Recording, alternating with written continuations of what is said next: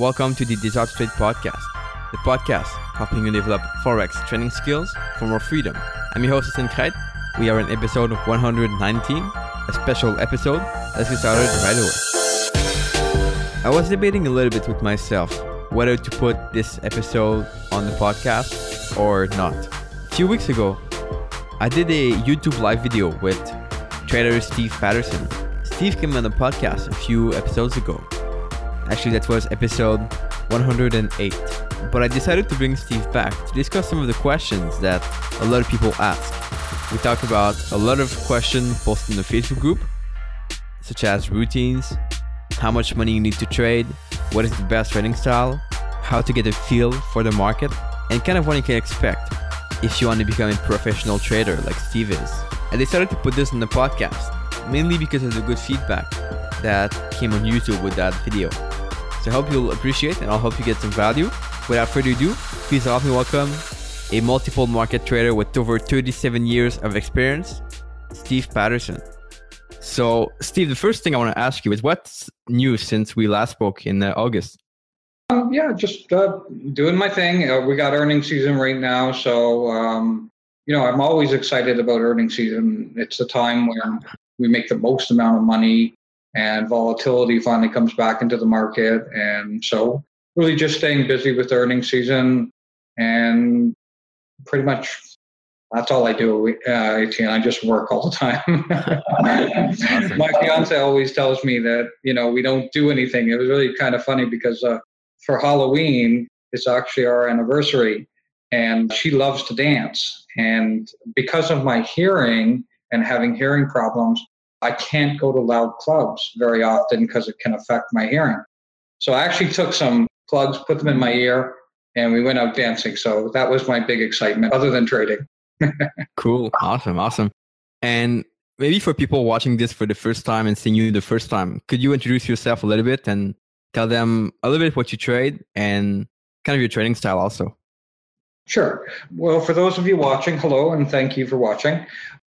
I've been trading really for about 38 years now. I started out when I was a young man. I knew exactly what I wanted to do. I had no questions. I wanted to work in finance. So I dropped out of high school at a very young age and I went straight downtown to um, Toronto's version of Wall Street, which is Bay Street. And I got a job, any job that I could get. And I got a job as a messenger. And I worked my way up through that eventually became a stockbroker until the crash of 1987.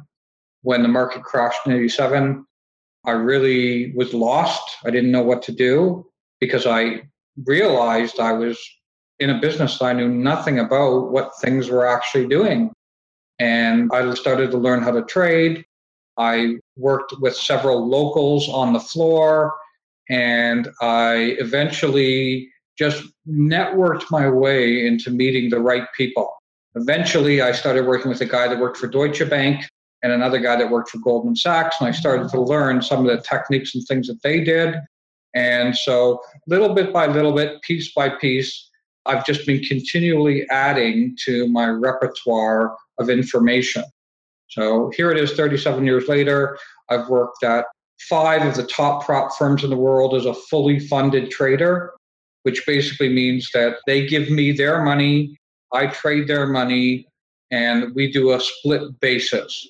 Currently, right now, I'm actually very excited to start a new phase in my life where I'm starting my own hedge fund with a few real estate billionaires who are personal friends of mine.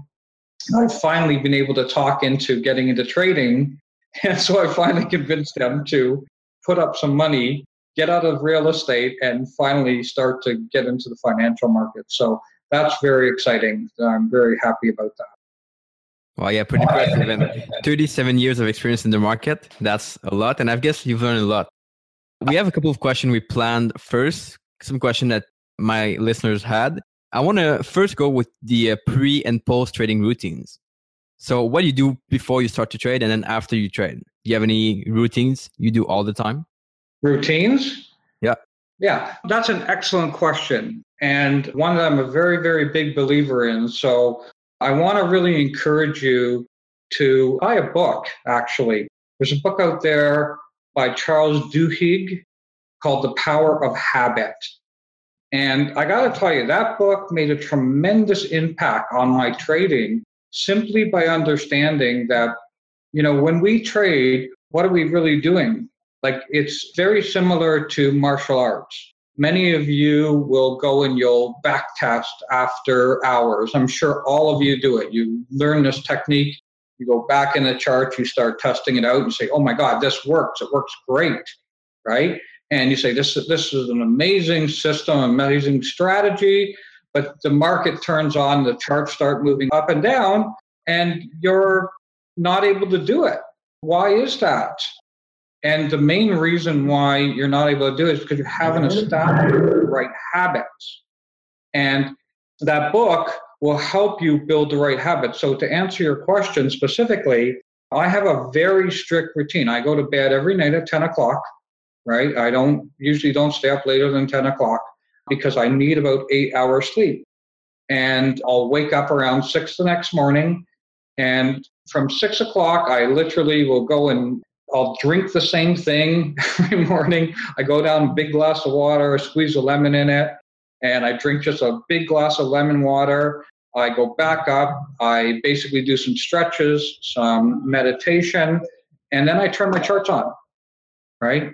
And once I'm in the right state of mind to be able to face the markets, realizing that I'm calm, I'm relaxed, I'm not anxious, I'm not overly tired, I get myself in a good state of mind, then I turn my charts on. And then I start to deal with all the information that comes in. And so by the time the market opens, by the time, well, Forex opens earlier than that, but you know, usually there's 8:30 reports out. So if I get up at six, I'm usually ready to go for those 8:30 reports to take advantage of that 8:30 report. Give myself two and a half hours to get ready. And I'm going to tell you something if you just wake up, turn your charts on, you are in so much trouble. You That's are so, the emotion is just going to come in.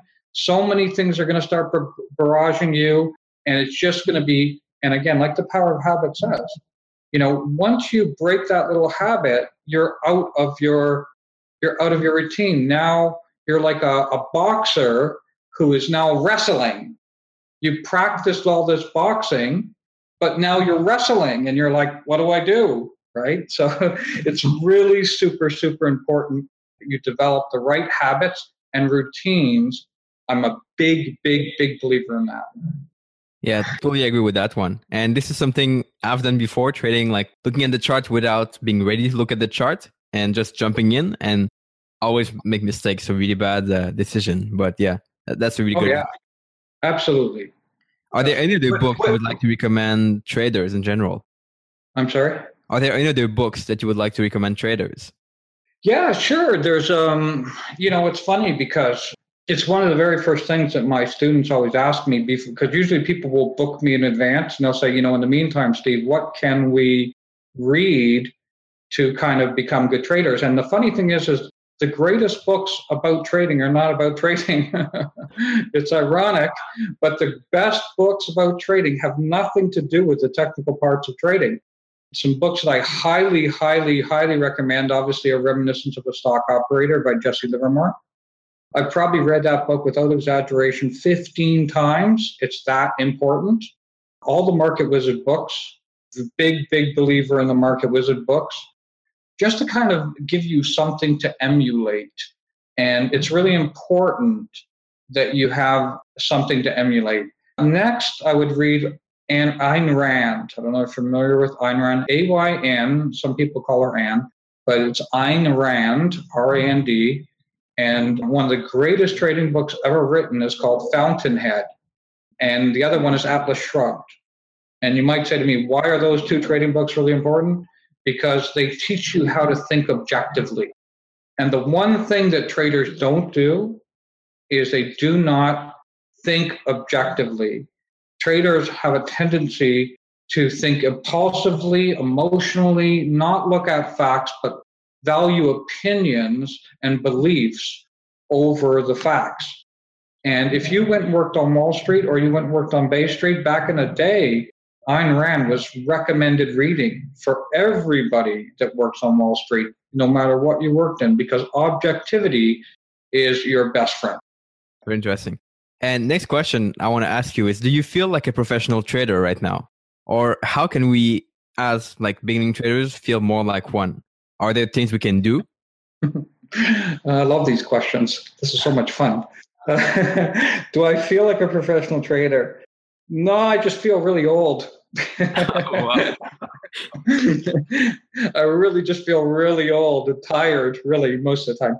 I'm joking, but no, I don't really think, I don't believe in the word professional trader. I really don't, because I think that when you assume you're a professional trader, it implies that you've arrived and you've achieved something.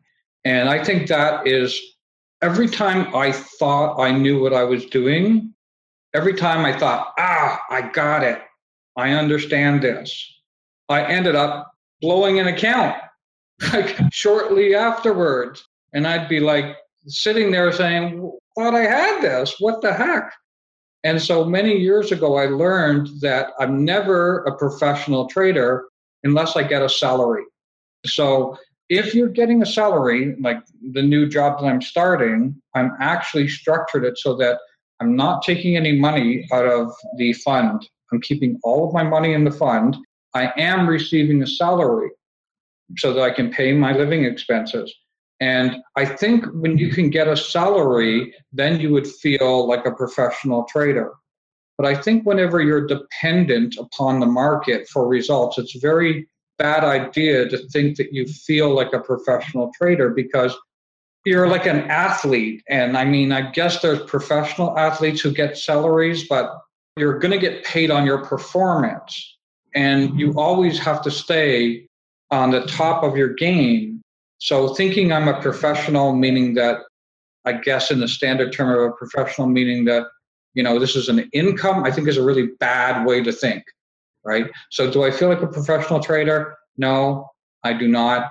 Primarily because I just find it more advantageous to just think of myself as someone who's constantly learning, constantly adapting, constantly changing. The things that I do now are might be different in another month from now when volatility dries up and we don't have earning season.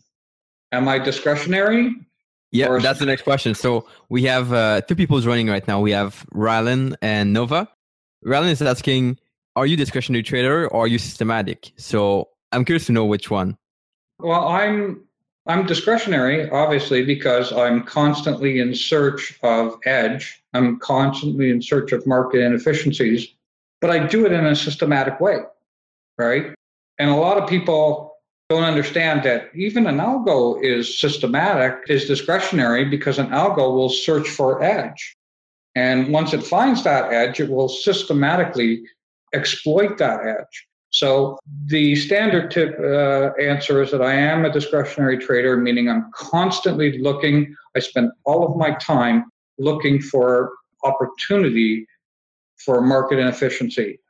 And that's what I do. But then when I find market inefficiency, I'm systematic in my application of exploitation. Nice. And another question people ask all the time, and this is common in the trading uh, trading world, but what trading strategies can people use in the market? I know you've done some research and you've tried different things. You were telling me that you started with uh, Bollinger Band, I think, and indicators, and now you have almost no indicators. So, what are the strategies people can use? Well, you know, I think you got here's the funny thing is you know again back in the day we had to pay for indicators. it's funny it's hilarious but back in the day Welles Wilder and all these people used to develop these indicators and we had to pay $100, $200, 300 dollars for them because they were the panacea of being able to exploit market conditions. So i've tried them all right? There's nothing that i have not spent weeks, months, in some cases years, and multiple years on. And some are good and some are better than others. But I think the best way you want to look at using an indicator is does it give you a view of the market that you understand? So I'm not against indicators, but you have to put together a bunch of indicators that tell you a story that makes sense to you, right? And I think that's really where a lot of people start to misuse indicators because they start to rely on them, right? So they start to say, well, I've made a decision because I saw something in the market. I saw an inefficiency. I thought that Apple was rejecting an area and it's going to go down or up to another area. And so then, then they have these indicators that go to confirm that Apple is, you know, going to go higher or lower, whatever it is. And they have the idea of the trade based on the big picture. So they have, you know, Keltner bands or whatever they have on their chart, and they have this idea. And then what happens is the trade goes against them. And then they start to say, but my indicator is telling me that this trade should be doing something opposite of what it's actually doing. And that is a tremendous, tremendous problem because the thing that was helping you get a vantage point on your idea now turns into something that you're leaning against like a crutch, right? So the trade's not working, you're not accepting reality, but the indicator is still telling you it's overbought, oversold, so it has to do something. And then therefore, you know, people get wiped out because they're trusting this indicator. So that's my problem with indicators. I've just seen so many people use them as an excuse to rely on something that isn't working. And you have to accept the, again, going back to the book I recommended, which is Ayn Rand, you have to accept objective reality. If the trade is not working, the trade's not working. It's just not working. you're losing money. You're out of the trade, right? Looking for excuses, indicators give you too many excuses. If I were to look at an indicator, and if someone were to say to me, Steve, what indicators would you use? The indicators I found extremely helpful are Keltner bands. Okay. And the reason why those are helpful, you got to realize why you're using your indicator. The reason why Keltner bands are helpful is because if I were to show you statistically that a market for almost 90% of the time is going to stay within 1%. In other words, 90% of the time, a market is not going to move more than 1% on any asset. 90% of the time, I can show you spreadsheet after mm-hmm. spreadsheet after spreadsheet. So a Keltner band is really important because it will tell you from the point that you're at right now what is one standard deviation, what is two standard deviations away from that point. So a Keltner band is an indicator that is powerful because when you get two standard deviations away from the mean, the probabilities mathematically based over a very large sample size mean that that asset is probably going to reverting to the mean. But it's not because the indicator is something special, it's just that the indicator is playing the probability based upon a large statistic. So mm-hmm. Keltner bands, I used them for a very long period of time. Any indicator that measures volatility, I highly recommend because volatility really is the one thing that retail traders really don't understand the significance of, right? And I find that not enough talk is spent on volatility. And what is volatility? That means, you know, how quickly is something going from point A to point B? So any indicator that measures volatility, like the ATR, I use it all the time. Still to this day, I use it, right? The average true range, because it's telling me how fast something is moving. So what does that mean? I have an idea that Apple's going to go from 100 to 110. Volatility is contextually high. So what that means is that if I'm aware the volatility is contextually high, Apple should go from 100 to 110 very fast, right? Because volatility is high. If volatility is low and Apple, I'm expecting Apple to go from 100 to 110, it means that I expect it to take a while to get there. So, really important. You put a trade on, everybody thinks the second they should put their trade on, the trade should move. But if you have the wrong expectation of how that trade should move, if the trade should take one day to get there, but it's taking five, your idea is wrong. If the trade should hmm. take 10 days to get there, but it's taking one, right? Something's wrong too. Take your profits, right? So to answer your question, any indicator that measures deviations from normal and measures the momentum and speed or volatility of a market, I think are useful as long as you do not rely on them to make the decision, as long as they're just giving you a confirmation of that decision. Mm-hmm. Did that answer the question? Yeah, I, I think so. Really useful. And then the next question to this is how do you create a full strategy with this? Because there's so many indicators, so many possibilities. Are there like some parts you put together yourself to have a winning strategy?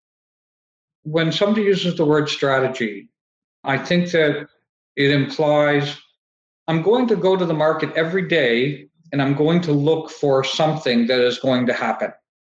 And I think a lot of people have a big problem there because it's kind of like a poker game. Let me give you an analogy. Anybody guys a fan of poker? One of the greatest poker players ever is a guy by the name of Phil Ivey, right? Now, Phil Ivey kind of sums it up really well. He says he never has an idea of what he's going to do until he gets to the game. And then he adjusts his strategy based upon the game. So I think that when people use the word strategy, they're looking for something that's a rules based set of procedures they can go through every day that's going to produce some type of amount of money. And I think that's a bad way of looking at things. Because if markets are chaotic 90% of the time, then yes, history is going to repeat itself, but not in the exact same way. It's going to repeat itself in a similar way. So if you have a quote unquote, rather than a strategy, if you have a way of thinking, in other words, when I turn on my charts in the morning, I let the market tell me what's going on, right? So if you think about the last five days, you turn your charts on, the market's super volatile, it's flying around like crazy, there's an earnings report out, you know, you start looking for things. Well, the next day you turn your charts on and market's hardly moving. There's very, very low volatility, right? Everything is in a tight range. Everything is not moving, right? And then there's things in between, right? So that's the kind of way I view trading, Etienne. I, I kind of view trading from the perspective that I let the market tell me what it's going to do. And then, kind of like a surfer, are the waves really big today? Okay, if the waves are really big, I'm going to surf it differently if the waves are medium, and I'm going to surf it differently if the waves are small. So I think when people develop strategies, their strategy has to be has to have the ability to change and adapt with the market conditions. Right? So how do you create a strategy with those different parts? You create a thinking process. Okay, I know that the waves are really big today and volatility is really crazy. So therefore, I want to exploit that, which means that I must use wide stops today. Because in a high volatile market, I've got to give enough room for that volatility to allow my situation to play out, right? If it's really high volatility, I got to wait for really super extreme levels, right? So I have a strategy that says when I turn on my charts, based upon what the market is telling me it wants to do on that day, I now have a method of exploiting that situation. Does that make sense? Yeah, t- totally makes sense. this is a little bit the way I trade. So I won't just look and place trades based on the indicator or something. I'll look at what the market's doing first and then react to that basically with different strategies.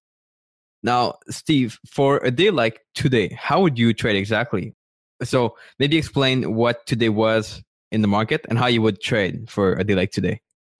Sure. Well, today was a pretty low volatility day. I mean, I'm going to talk about the spider here, but it could be any asset, right? Um, mm-hmm.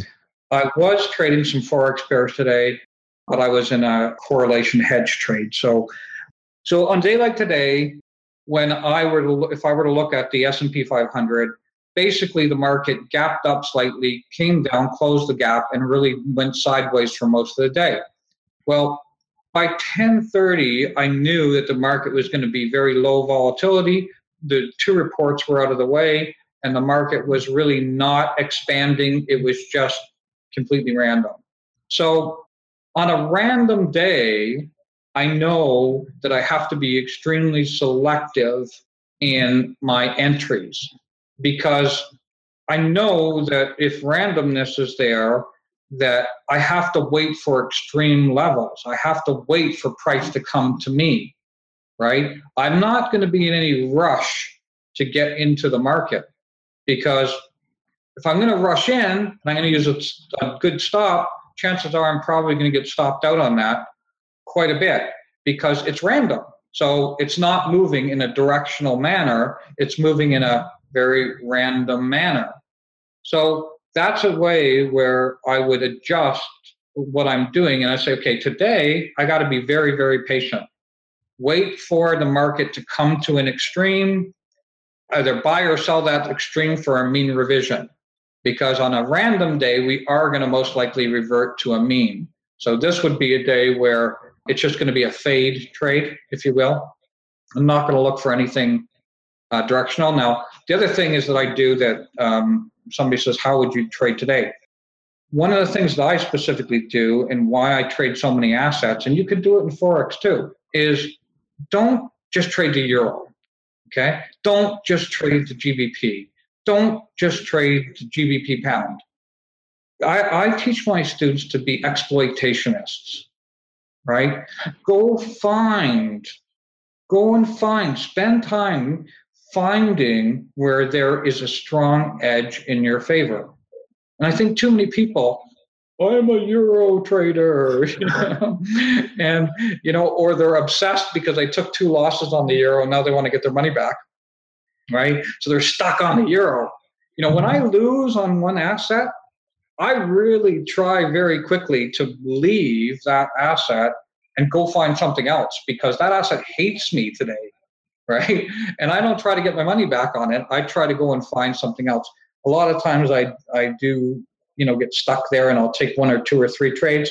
But when I am in a good state, I'll leave that asset and go and find something. So the trick is to find opportunity and spend your time searching. Right? Spend your time searching. That's why I'm a believer that stocks are better than Forex for most people because you just have more choices in the stock market. Not that you can't make money in Forex because you can, but you have more choice. I got 5,000 stocks I can search for. I can find tons of opportunity. Really, how many liquid currency pairs do I have? I got seven or eight countries, right? So there are less opportunities. And when you have less opportunities, you have to be far more patient. Mm-hmm, mm-hmm. Fully agree with that. And I see stock traders who trade more. They have more trades they can put in. And sometimes it's something that I kind of struggle with because with only Forex, I only have like one basic thing to trade, which can be hard sometimes. And I know right now we have a couple of people watching this who are a big fan of backtesting. They've been testing their edge on different currency pairs. But the, the question is how do you know when you trade something on one asset? How do you know it's going to be working for another asset? Um, well, that's an excellent question. I love that question. Thank you. The first thing you should do when you're trying to trade is you, you've got to learn who you're trading against. and I just find this so I find it so funny that so many people don't see the obvious, right? When we were on the floor, the big floor traders were trying to hide their orders from us, right? Because they were competition, meaning that if we got a better fill than they did, it was less volume than they could do.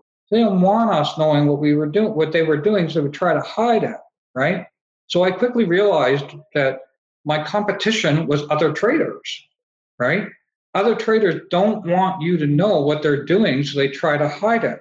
And it's a zero sum game. It's very much like poker, right? I am trading against smart money ever, but I'm trying to figure out what smart money's doing because when I can understand the business models of smart money, how do they make decisions? Do they just wake up and flip a coin? You know, oh, we're going to buy, right? No. So you have to when you're trading any market, whether it's copper, gold, silver, currencies, stocks, you have to understand the business model behind those players that are moving 90% of the volume, right? So the irony is, is how do you know a methodology works on another asset? Is that at the end of the day, they all make decisions to make money, right? I mean, they're all in business to make money. So, how they make money, when you figure that part out, then you can now join them. You say, okay, well, I know they make money this way, right? I know that this guy goes down, he milks his cow in the morning at six o'clock, he takes the bucket of milk, he goes to the local dealer who he sells the milk to, the local dealer who buys the milk goes to the big wholesaler who then takes the money from the wholesaler and puts it into a national distribution channel. And when you understand that process, and it's the same no matter whether you're in the stock business, whether you're in the milk business, whether you're in the shoe business, there's a process that everybody goes through that makes money. And all along the way, they all make money in different ways by taking a little piece, a little piece, a little piece, a little piece, and passing it on. If you think about it, a forex asset starts out at you know 1.1000. By the time it gets to 1.2000, all the people involved have taken their piece of the pie. It's no different. You've got all these players that are involved in this market that are all taking a piece of pie, and they all have different business models that they that they use. So whether you're trading stocks, forex, the players change a little bit, right? But their business model doesn't change at all, right? A middleman is a middleman, a wholesaler is a wholesaler.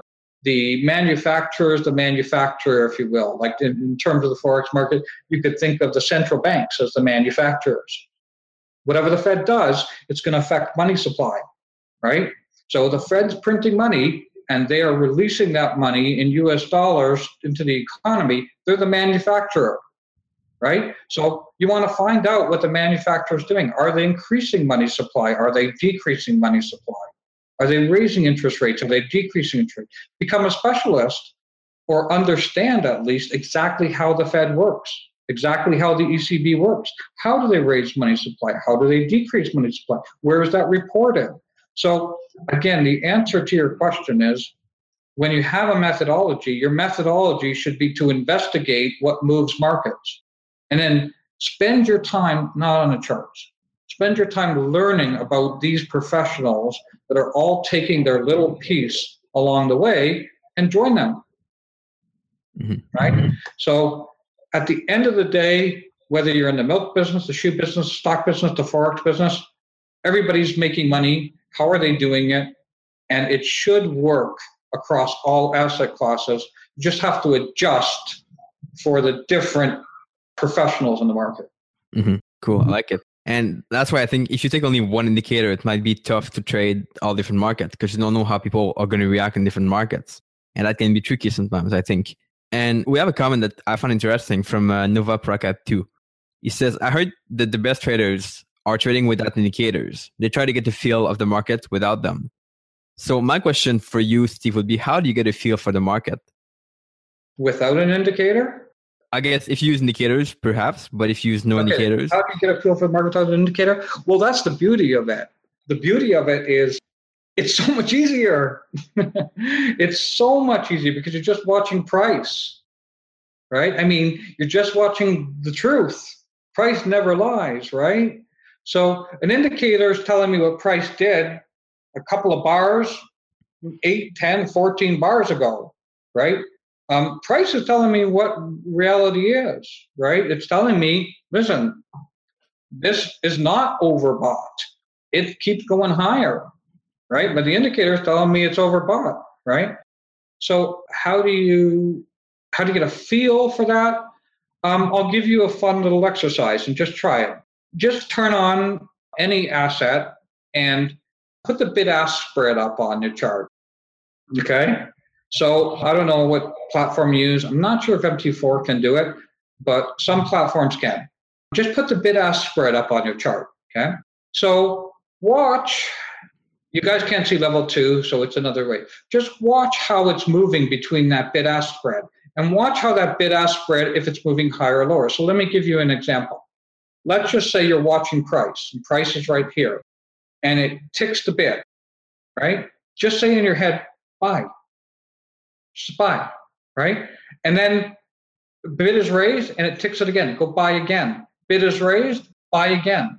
So say the words, right? I'll actually sit there and get a feel for the markets by going buy, buy, buy, sell, buy, sell, buy, sell, buy, sell, buy, sell, buy, sell, sell, sell, sell, sell, sell, buy, buy, buy. And it sounds really funny. It sounds funny. You're going to sound like people are going to think you're nuts, right? But I actually will do that. And it's because it's like being on the floor, right? Imagine that I'm on the floor and all of a sudden, imagine, imagine you're trying to make money. You're sitting on the floor of an exchange, and all of a sudden, you know, you hear sell, buy, buy, buy, buy, buy, buy, sell, buy, buy, buy, buy, sell. How hard is that to, to make money? Right? It's pretty simple, right? You'd be an idiot to sell, right? So if you just watch price and in your mind go buy, sell, buy, sell, sell, sell, buy, and you'll get a pattern. If the market will kind of, uh, the market will sing to you, will tell you whether buyers are stronger or sellers are stronger. Wow. That's the best way I can say to get a feel for it. I think that's, that's really an awesome example, and I love how you can relate this to trading in a in a in a floor. I think that's really really amazing. Like it, and the other thing with this is, uh, well, so if you guys have any question, again, just comment below, and we'll make sure to answer them. I think this is going to be really, interesting. The other question I want to ask you is that thing with looking at the uh, the price and the bid versus the the ask for the spread does it work on a higher time frame or it's only going to be for a lower time frame like the five minute chart or a tick chart well you can use it you can use tick chart's okay either one doesn't matter i mean i actually like to use a line chart when i'm doing that okay because i'm trying to if i'm trying to get a feel for the market i find that if you're looking at a candlestick or you're looking at a bar chart your mind is going to naturally wander to these patterns right so when i'm doing that feel i just want to use a line chart because if you, again, just think of a line chart. So the market opens and it goes buy, buy, buy, buy, buy, sell, sell, sell, buy, buy, buy, buy, buy, sell, sell, sell, buy, buy, buy, buy, buy, buy, buy, buy, buy, buy, sell, sell, sell. You're going to very clearly see that as you're as you're hearing it, right? Mm-hmm. So a line chart is really the best way to do that with a bid ask spread if you can. Okay. Try that for a week and it will change your life. You will never look at the markets the same ever again. Uh-huh. And will that be useful for someone who trades, let's say, like a forward chart or a daily chart? Obviously not. okay. So how do you adapt this to yeah, getting a feel for the higher time frame? Yeah. I mean, you could theoretically, you could go back in time and run the chart forward to get an idea of a feel for it. I've never done that, but I'm sure theoretically you possibly could. It would probably work the same. Okay. Okay. So you would do the same thing to get a feel for the higher time frame then? Yeah, I mean, like I, I wouldn't see why it wouldn't work as long as you're using a big enough sample, mm-hmm. right? Yeah, just to give you an idea that a lot of the times when I say when I turn on my charts in the morning, I don't, although I accept the reality of what's going on in the chart in that moment, I will a lot of the times back my chart up five or six hours if I'm day trading. And what I'll do is I'll pretend in my mind, go candle by candle, that I'm actually traded the last five or six hours. So let's say I'm trading on a one minute time frame. I might back it up for an hour or two or three hours because that's going to help me get into where the market is rather than just splash in the cold water. I kind of like to think of it like I'm going to put my foot in, I'm going to put walk in slowly, get myself wet, slowly until I'm up to here. Now I'm fully alert rather than just boom there. I'd like to back the chart up and kind of go forward, gives me a feel for where the market's at. And I kind of play a game in my mind.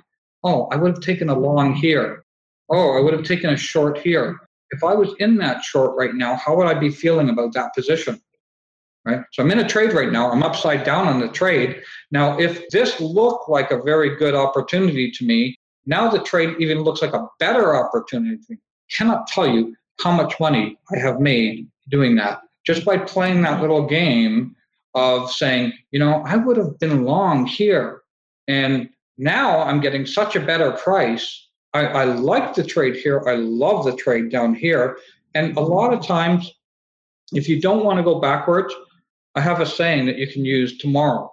And I, I, I'm going to, all of the people watching this right now, if you follow this saying, I'm going to guarantee you one thing right now. You will, your ratio from wins to losses will increase 15%. I'm going to make it, it's that powerful. Okay? Find a very good trade and wait for it to get better. Okay? I'm telling you right now, your win to loss ratio will increase 15 to 20%. So many people, they are just so impulsive. They're, they want to they want to get into the market because they think the market's going to go somewhere without them. But how many times are you in trades you're upside down and you're sitting there, you're saying to yourself, "Oh my gosh, you know, if I'd just been a little bit more patient." So I have a rule, a little mantra again that I play in my mind almost all the time. Every time I'm about to take a trade, I always say, you know what, this is a good trade. I'm going to wait until it turns into a great trade. And sometimes the trade goes without me, and I'm sitting there and I'm very upset. But a lot of times, 80% of the time, I end up getting a better price. So I'm going to take a good trade.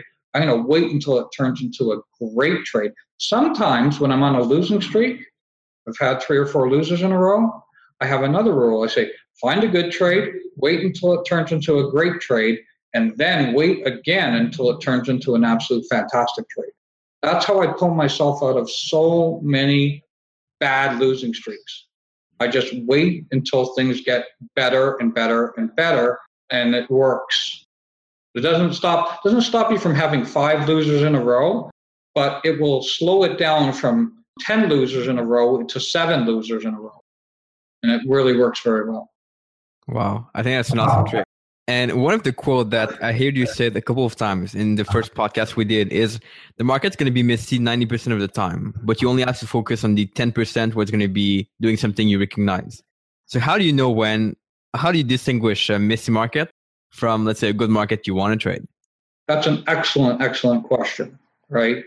And that is exactly, I'm not trying to sound like a salesman right here, right? But that's exactly what I have spent so much time developing, right? I had to find a way to quantify chaos, right? And I had to come up with a way of saying, okay, this could be chaos, this might be chaos, this should be chaos. And, you know, it took me so much time. I 10, 15 years to really come up with a system of quantifying chaos.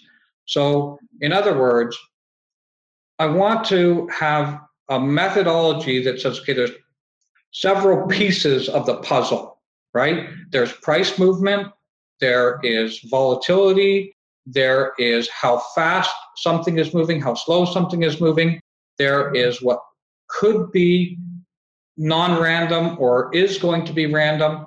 And so I put together, that's what my course teaches, is my course teaches exactly that, how to distinguish chaos versus, and I want to say this carefully, chaos versus possible, possible order, because that's all I really know.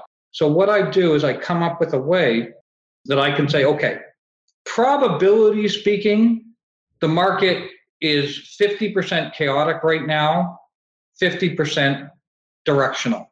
60% chaotic right now, 30% directional. And so what I'm doing is I'm constantly applying different filters until I get to the point where I say probability is that I have an 80% directional edge in this particular situation. Will it continue from this minute forward? I don't know. But it has been up until this minute. So, do I know what's going to happen in the next five minutes, 10 minutes, two hours? No, I don't. I have no clue. But I know I have a probability based upon what I've seen so far in the contextual time frame, right? And so that's all I'm doing because, listen, here's the beauty of just watching price, folks. institutions can hide everything but price. they can hide volume, right?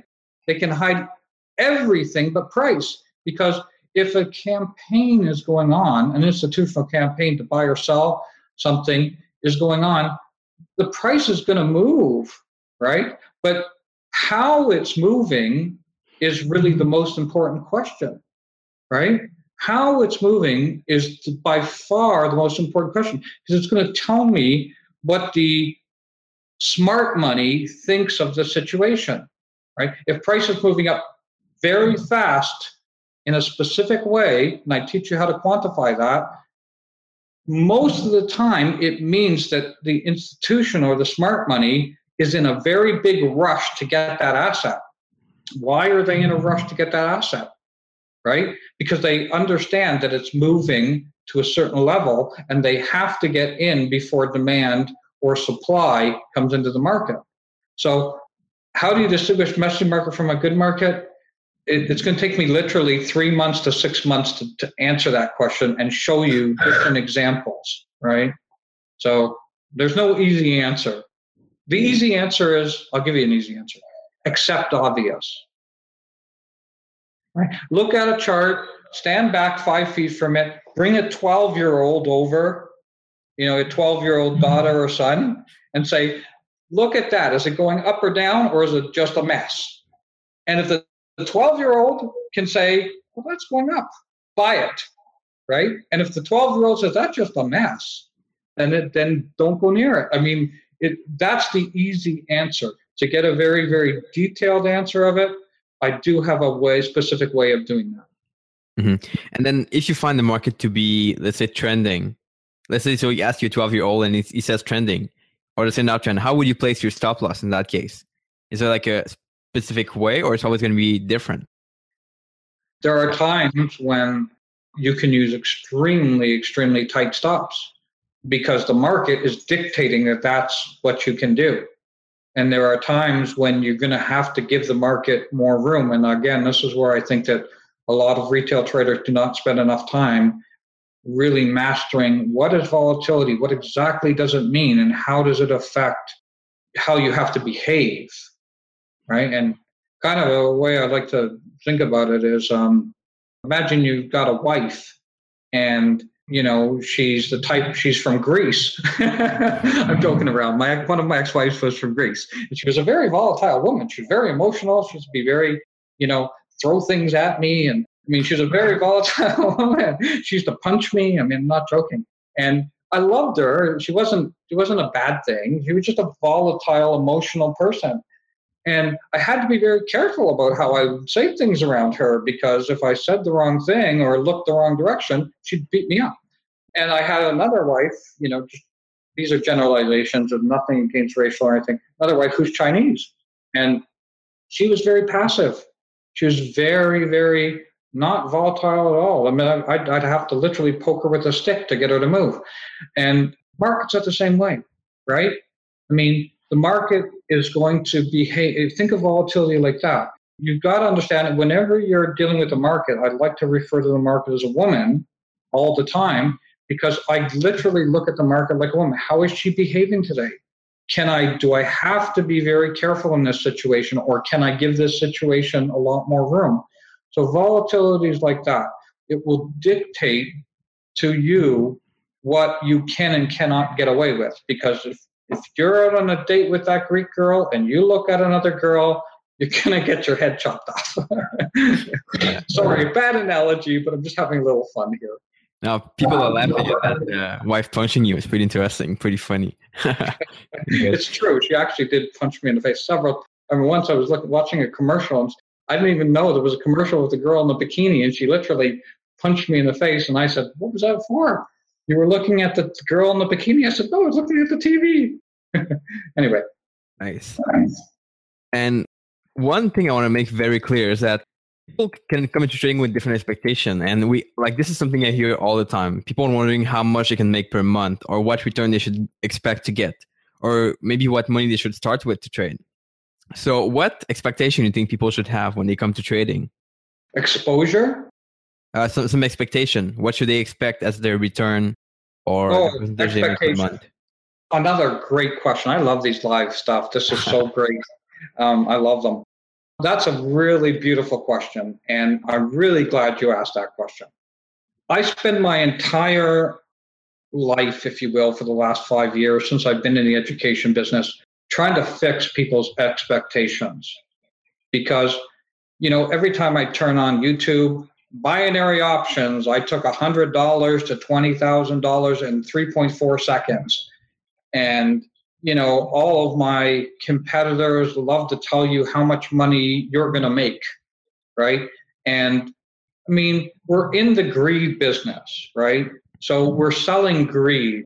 If you really think about what an educator does, he's selling greed. He's selling you the greed of money, right? And there's only one other business that you can be in that is more powerful, and that's when you're selling sex, right? So we're in the two mm-hmm. most powerful businesses, right? Greed. And, you know, most people, what's the first thing you do when you look at an educator's website? You go and you find out how much money either he's making or how much money his students say they're making.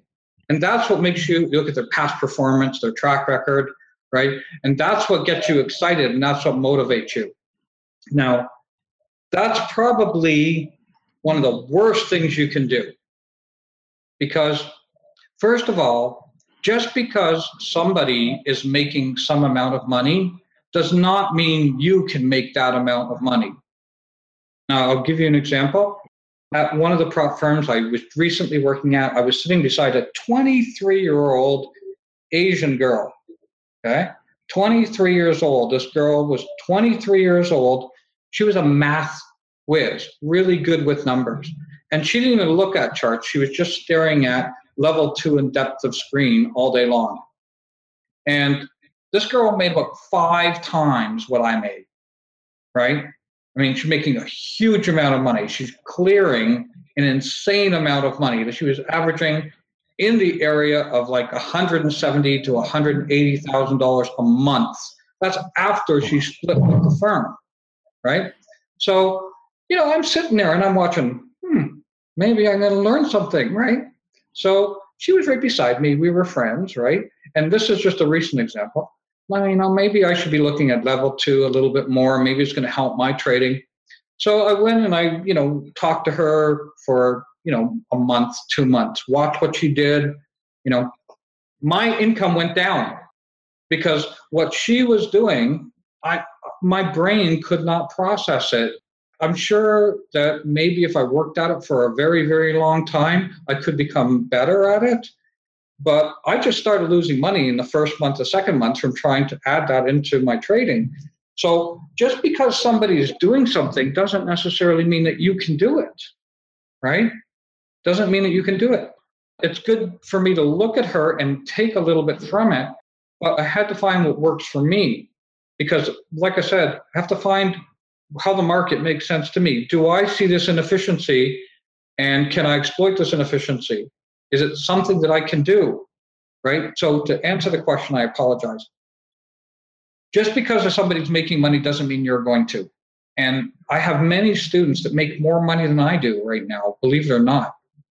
They do. They they make more money than I do because they're younger or I have one student that makes millions of dollars a year because he has a family from Taiwan and they gave him a million dollars of basically play money to try out. So, starting bankroll, age, the amount of time you can put into something, those are all going to affect your outcome uh, of whether or not you're going to make money. But a realistic expectation, a rule of thumb, you are a rock star if you can make 10% per month. That's a kind of rule of thumb. Anybody that's telling you more than that is basically not going to have longevity. Yes, you can make 100% a month. Yes, you can even make 200% a month.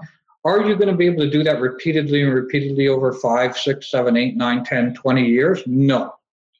You're a rock star if you can make 10% a month. That is a great return on your money.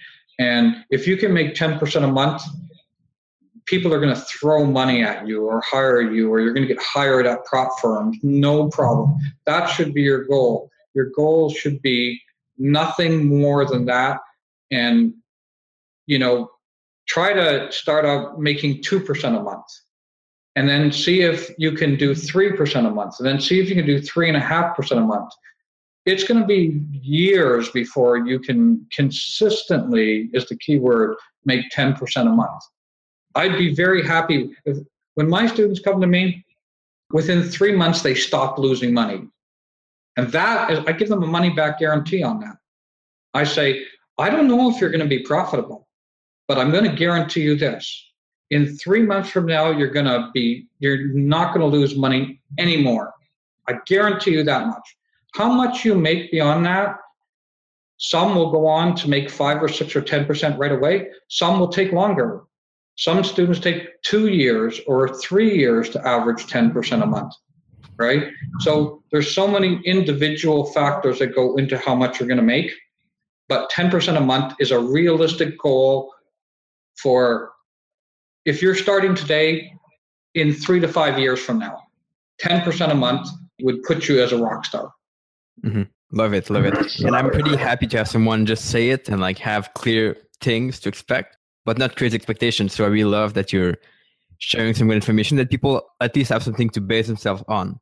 Now we have a comment that i found really interesting and i've been talking about that for a long time comment is about the fact that if you have a small account you could risk more and I totally don't agree with that. But tell me your opinion on this. 10% for a bigger account, right? So smaller account, you can risk more. Um, you know, here, here's the thing. There's a couple of approaches you can take, and I've tried both. Okay. Let's say you have a $10,000 account. Take $1,000, take $9,000, leave it in your bank, put a $1,000 in an account, and go crazy try to knock it out of the ballpark. Really try to get those trades that are five to one, six to one, 10 to one, right? Or really try to do that. Break it into 10 separate pieces. And then if I have a small account, I'd break it into small account because he's absolutely right. This is one of the things that nobody will tell you in this business, especially educators, is nobody wants to tell you that unfortunately your chances of making it with a small account are almost zero. Almost zero. Okay, you just there's two. The cost of commission is too high, and you might say, "I don't pay commission; I pay a spread." Same thing, right? The cost of commission is too high. The commission cost in this business, you have to average three to one on your money just to overcome commission, right? And the reason why people make a lot of money is because they don't pay a lot of commission. They have special arrangements, volume arrangements, mm-hmm. and that's how they can overcome commission. But the retail trader really needs to get three to one on every trade to make good money. You have to get that. Otherwise, you're just going to make your broker rich, right? And so I do believe if you have a small account, one of the best things you can do is take a big risk right? If you had $10,000, take a $1,000 thing, $1,000 trade, say, you know what? I'm going to risk this entire $1,000 and I'm going to make $10,000 or I'm going to lose it all. Right? That's okay too if you have $10,000. Break it up into 10 different 10 different opportunities, right? But the reality of the matter is that a small account it's just going to take a very very long time to get a small account to a bigger account. And everybody in this business is telling you the exact opposite how to take a small account and turn it into a big account in a very short period of time. But it's just not going to work, right? To give you an example, I have one student who started with me with a $5,000 account. It's three years later, and his $5,000 account three years later is still only around $17,000 or eighteen thousand dollars. But if you think about the return on that, that's really astounding, isn't it? It's over hundred percent a month, right? But can he quit his job can he, he's a waiter, right? Actually, he's not a waiter, he's a bartender. And uh, can he quit his job as a bartender? No, he can't because he, it's not enough money, right? But what he can do is he can build a track record and potentially go to investors and say, here, look at the last three years, I know it's only a small amount, it's only here, but I can now do this with a larger amount, right? So I always tell people focus on becoming a good trader. Don't focus on the money that you're going to make, right?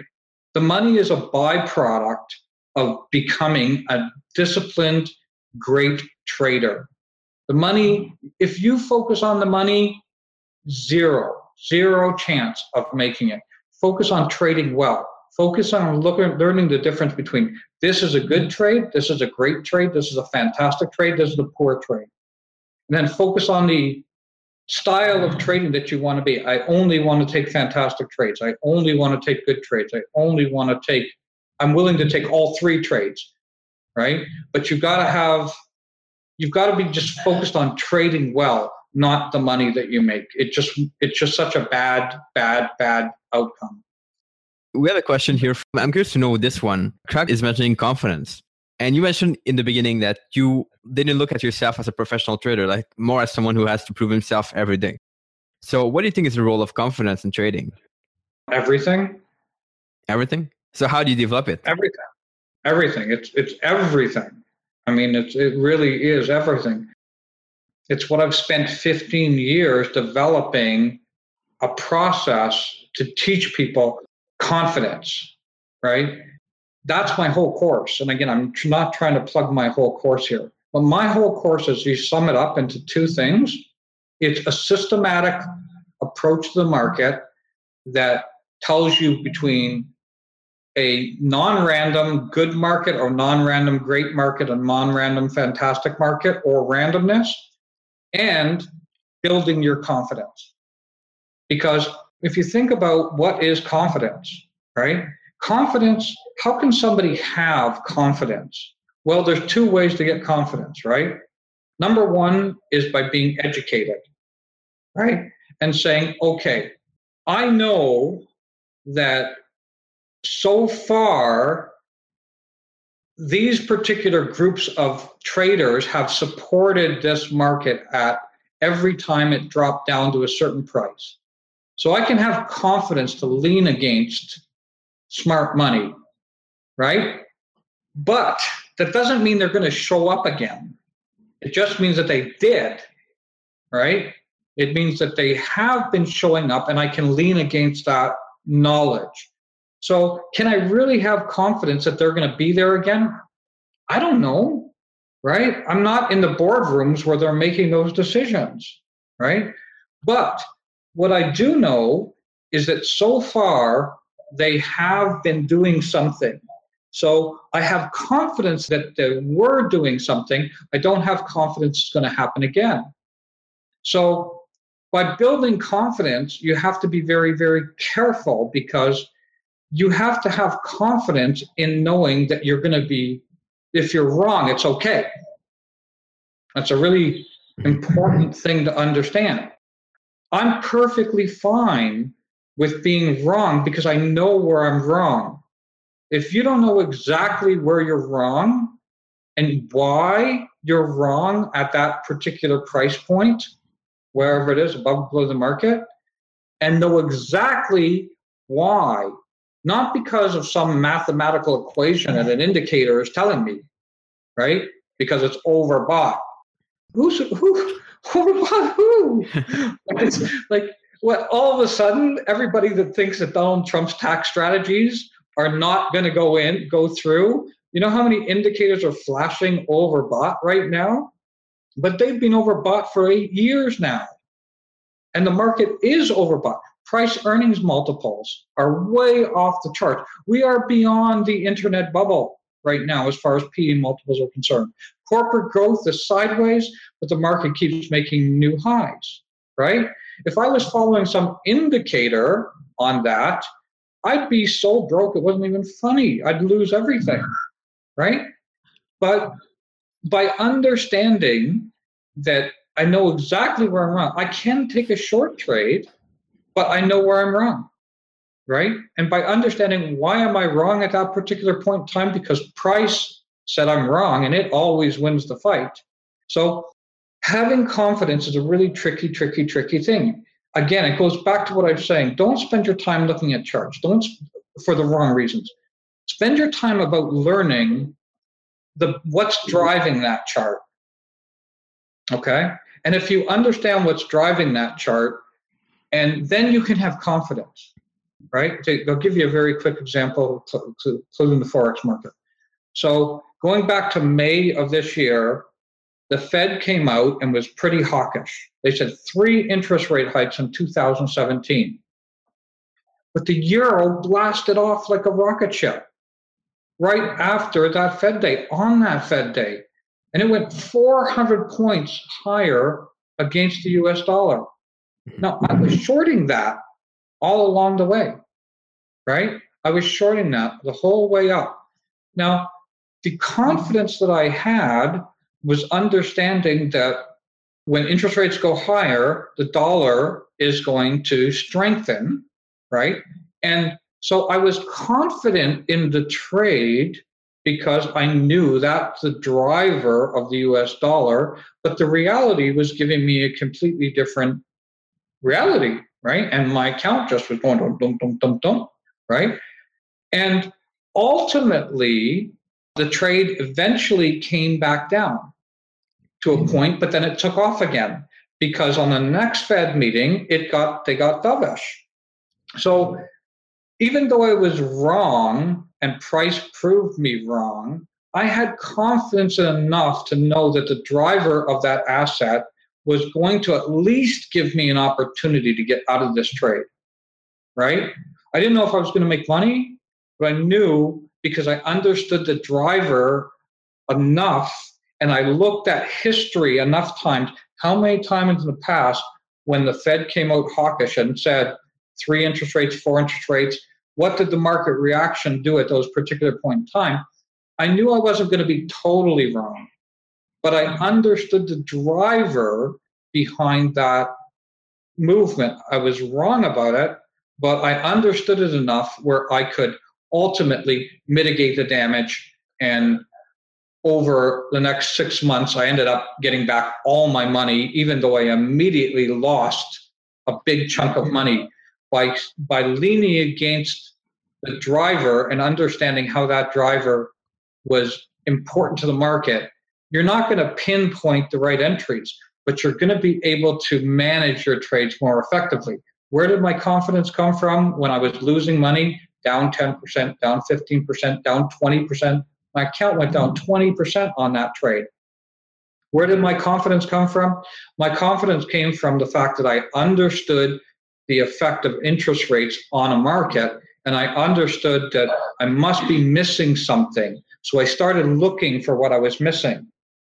So I said, okay, this is the complete opposite of what the driver should be doing. So then I went on a quest to say, okay, if the US is going to raise interest rates three times, then why is the euro rallying so much? What am I missing? I'm missing something.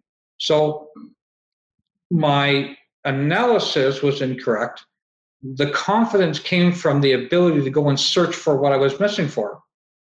Ultimately, I found what I was missing, the missing driver that I that I had missed out, and I was able to turn the trade right around. Mm-hmm. But so the point is confidence is everything and but your confidence can't be based on things that you don't understand, right? This is another reason why I don't like indicators. Your confidence can't be based upon an equation, a mathematical equation. It's got to be based on something that the people that are smart money, which are 90% of the volume, how are they thinking? Right? What are they thinking? What are they doing? And when you can understand the players behind the market, then exploiting the market becomes that much easier. Again, it goes down right, right, right, right what I said from the very beginning. Wonderful. And if I understand well, at this time you were not using a stop loss or did you? Uh, I was, uh, no. I'm going to be honest with you. I moved my stop loss three times on that particular trade.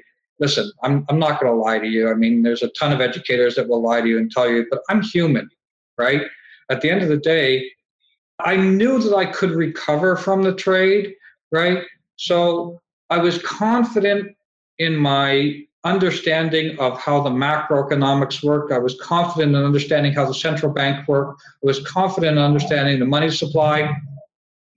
And so in that particular case, I had a stop loss. I moved, I should have hedged the trade, to be very honest with you, in hindsight.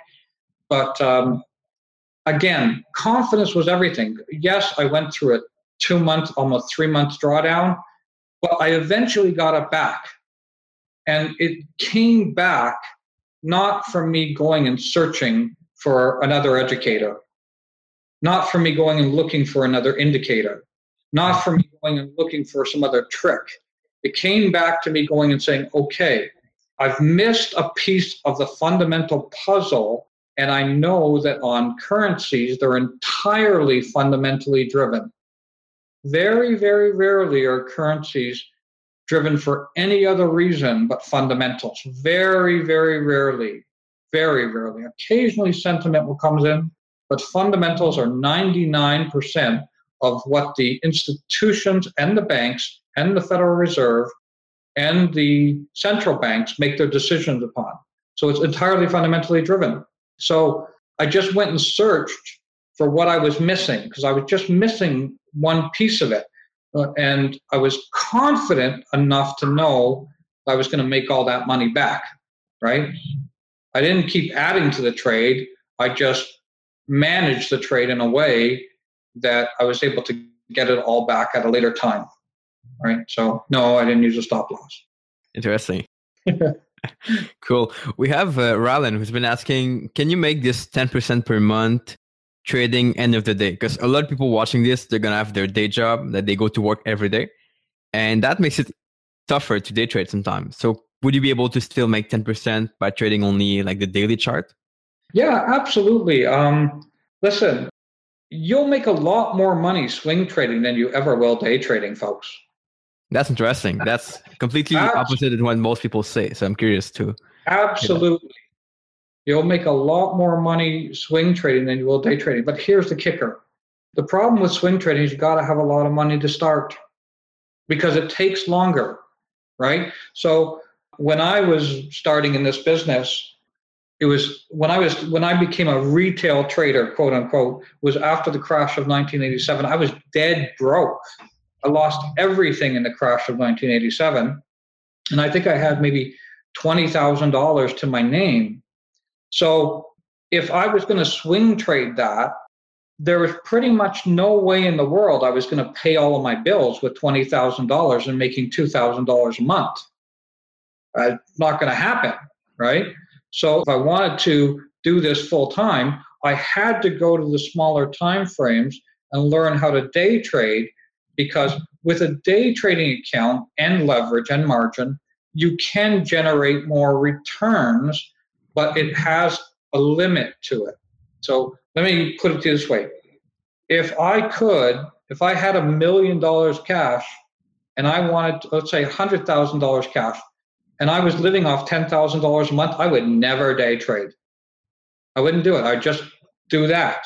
But then all your money would be going towards paying your bills, right? Mm-hmm. So now you got a problem. You're paying all your bills. You got a hundred thousand dollar cash, but you're you don't grow. You don't get any assets. You don't you can't grow your account. So to be a successful swing trader in a realistic world in today's economy, where for most people, I imagine like five to ten thousand dollars is an average monthly expense, right? For most people, right? So you better have if you want to do it full time, you better have like a quarter million dollars if you want to live off of trading, swing trading alone. So if you don't have that type of money, but you still want to be a good trade, you still want to trade. If you become a day trader, you're going to make more money because eventually you can get hired at a prop firm, a good prop firm. And I'm not talking about one of these bogus ones you see online, okay? Take my course for $5,000 $5, and I will sponsor you. Not that nonsense, okay? I'm talking about a real prop firm that gives you their money. But to do that, you got to show them a track record, two, three years, right? Take that track record, go to a real prop firm. They'll start you out with a half a million dollars of buying power day one, right? If you got a good track record. Okay? Their money, not yours. So, um, the point being that uh, to get to your question, um, if you don't have a lot of money and you want to be a full-time trader, you kind of have to day trade, right? Because day trading is really the only way where you can you can make enough money that you can pay all of your bills without having another job right? But if you if you if you have money and i would highly recommend you just swing trade. It's so much easier cool. That's interesting to hear. It's a different perspective but i really appreciate. And how can people find you if they want to connect with you or reach out after?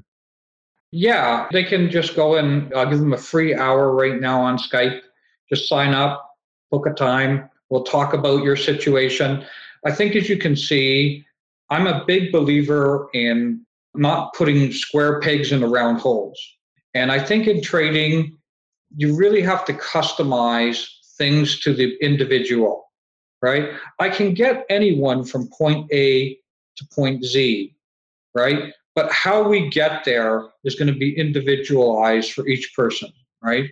And I'm I'm I'm very very big on believing that you have to have things custom tailored to who you are, how much money you have, what your goals are, how much time you can put in, what's your age, what are your outcomes, and you really have to design things individually for people. And I'm a big, big, big, big, big believer in that. Awesome. Any other last piece of advice you would like to give people before we end up? Yeah, um, I'd like to just talk real quickly for a few minutes um, because you know, Etienne, I I went to your Facebook group and I really liked it. Right, I really really liked it. I don't say that very much, like about a lot of things in the trading world. There's not a lot of things I like, but I really liked your Facebook group because I really found a spirit of people trying to help each other, genuinely trying to help each other, and that is really powerful because when you have a whole bunch of people looking at a whole bunch of different things, you can weed out the good from the bad. But one of the things that I found on your Facebook group, which was a repeated theme, was psychology. Okay. And I really want to just leave people with an understanding of this. From someone that's read every psychology book ever written on the topic of training, from someone that's bought, that's paid cognitive psychologists tens of thousands of dollars to help me with my problems. I still didn't use a stop. Here it is, all these years later, and I still didn't use a stop in that particular case going back to May. And so the answer that I quickly realized is that this whole idea of psychology is so misunderstood because I don't think people really understand that you're always going to make mistakes. The only way you're not going to make any mistakes is by becoming a quant, right? And by basically writing an algo so that you become completely out of the equation. And that's why so many algos are, prevalent these days because psychology is such a big issue. But here's the good news the answer is that you're never going to fix all your psychological problems, but you can manage them. Okay? And don't look to the trading world to manage your psychology problems. The answer is in meditation. It's the reason why I meditate a lot every morning, breathing techniques, okay? And understanding yourself. And the fourth most important thing, and really, really, really critical the best way to solve all your psychology problems is to find a style or method or asset or way of trading that matches who you are. Okay. Find a way to trade. If you want to stay with Forex, that's great. But either maybe go to four hour charts, maybe go to dailies, maybe go down to one minute, right? Find what you're good at. Stop trying to change the world around, trying to try and change your internal world. Change the world around you to match who you are. And that is where you'll thrive. You know, I've had traders, I've tried to teach them how to trade on one minute charts. They just lose money, lose money, lose money, lose money. I bump them up to 30 minute charts, doing the exact same thing, the exact same methodology. Boom, they knock it out of the ballpark. And now they're making tremendous amounts of money just with a time change shift, right? So you got to find out who you are. You're never really going to change who you are too much. You can modify who you are, but you're never going to change who you are too much. You can manage who you are, but you're never going to change who you are, right? You can manage, you can modify. So create a world around you so that who you are doesn't get into too much trouble. So it's simple, right? Wonderful. Really so, powerful. Yeah. Okay, guys. Well, thank you. Reach out to uh, Steve if you need any help and I will uh, see you guys pretty soon. Ciao. Okay, well, thank you again, guys. It's been a lot of fun. I'll do this anytime you guys want to do it. I was really enjoyed it. And that was it for this special episode with Steve Patterson. I hope that you can get inspired by this and that you have things to apply. Steve provided some amazing exercise, and I really recommend that you start applying them in the market and kind of see what it gives you, what it provides. Very interesting. And if you want to get coached by Steve, he has an amazing program that I've only heard great things about from his past student. The link is going to be in the show note over at desiretotrade.com forward slash 119. Let him know that you found out about him through this podcast and he'll give you a discount. Anyway, I'll see you next week for the next episode of the Desire to Trade podcast. Ciao.